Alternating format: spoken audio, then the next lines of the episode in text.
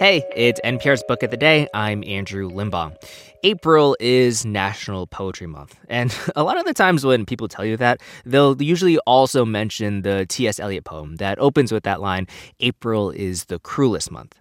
And if you read the next couple of lines, it's clear. It's about how much it sucks and how much it hurts to live surrounded by death and loss, something the poet Ocean Vuong knows a thing or two about.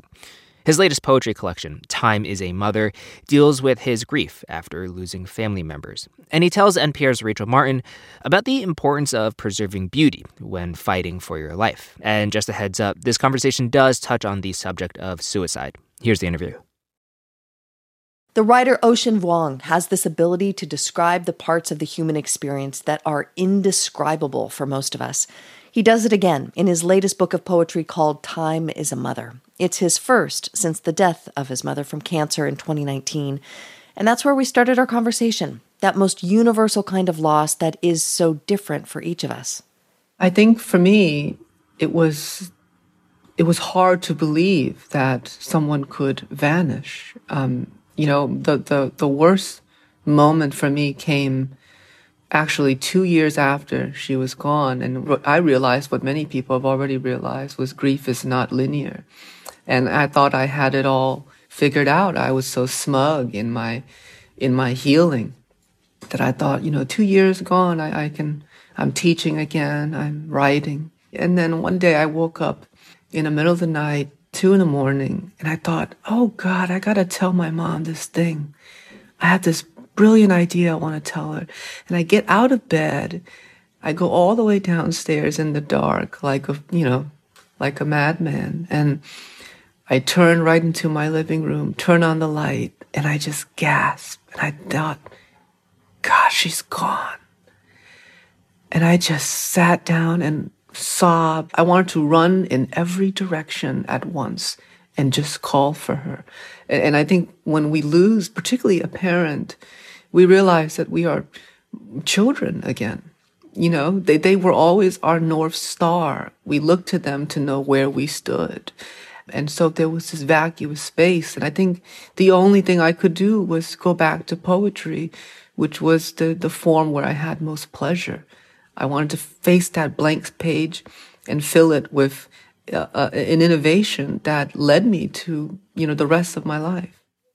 I mean, yes, you focus on the inevitable darkness of grief, but also how that grief is reconciled through resilience and even moments of joy that they must coexist, right?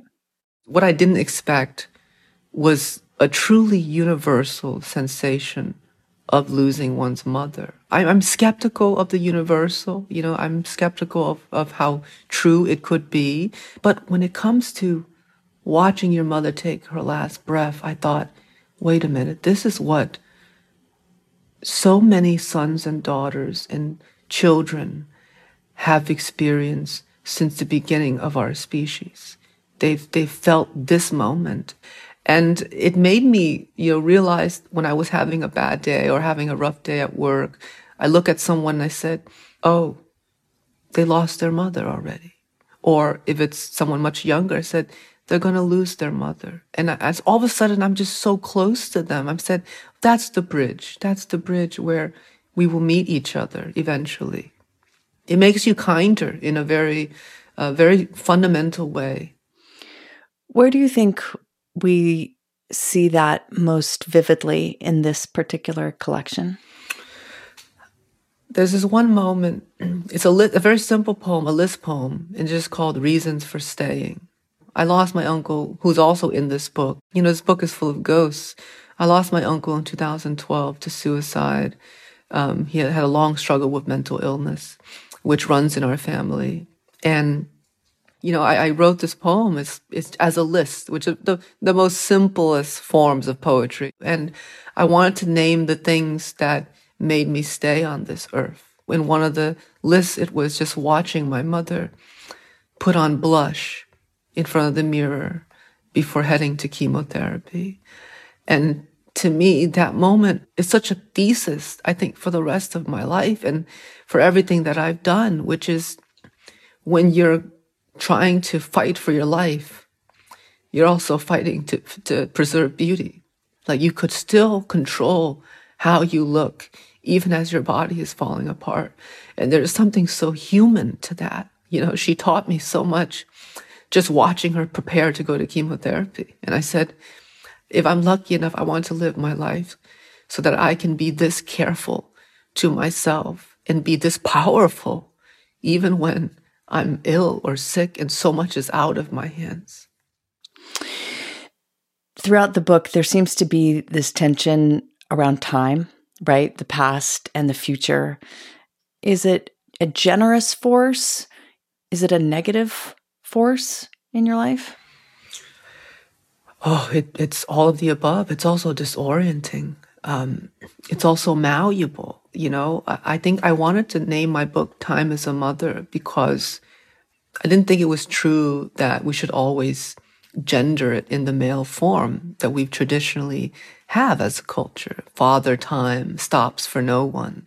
And to me, time is much more motherly because it gives birth to the present. Everything we do is made possible by the capacity of time to hold us. And when I lost my mother, I realized that my life has been lived in only two days. Today, when she's gone, and then the massive, vast yesterday when she was with me. And no matter how much, how many weeks or months have come since I lost her, I can't count them. They don't feel like a discernible individual time units other than just two days, this mm. great demarcation of absence and presence. I mean, when you sit down to produce, to build, to create art, are you fixated on the yesterday? Can you shake it?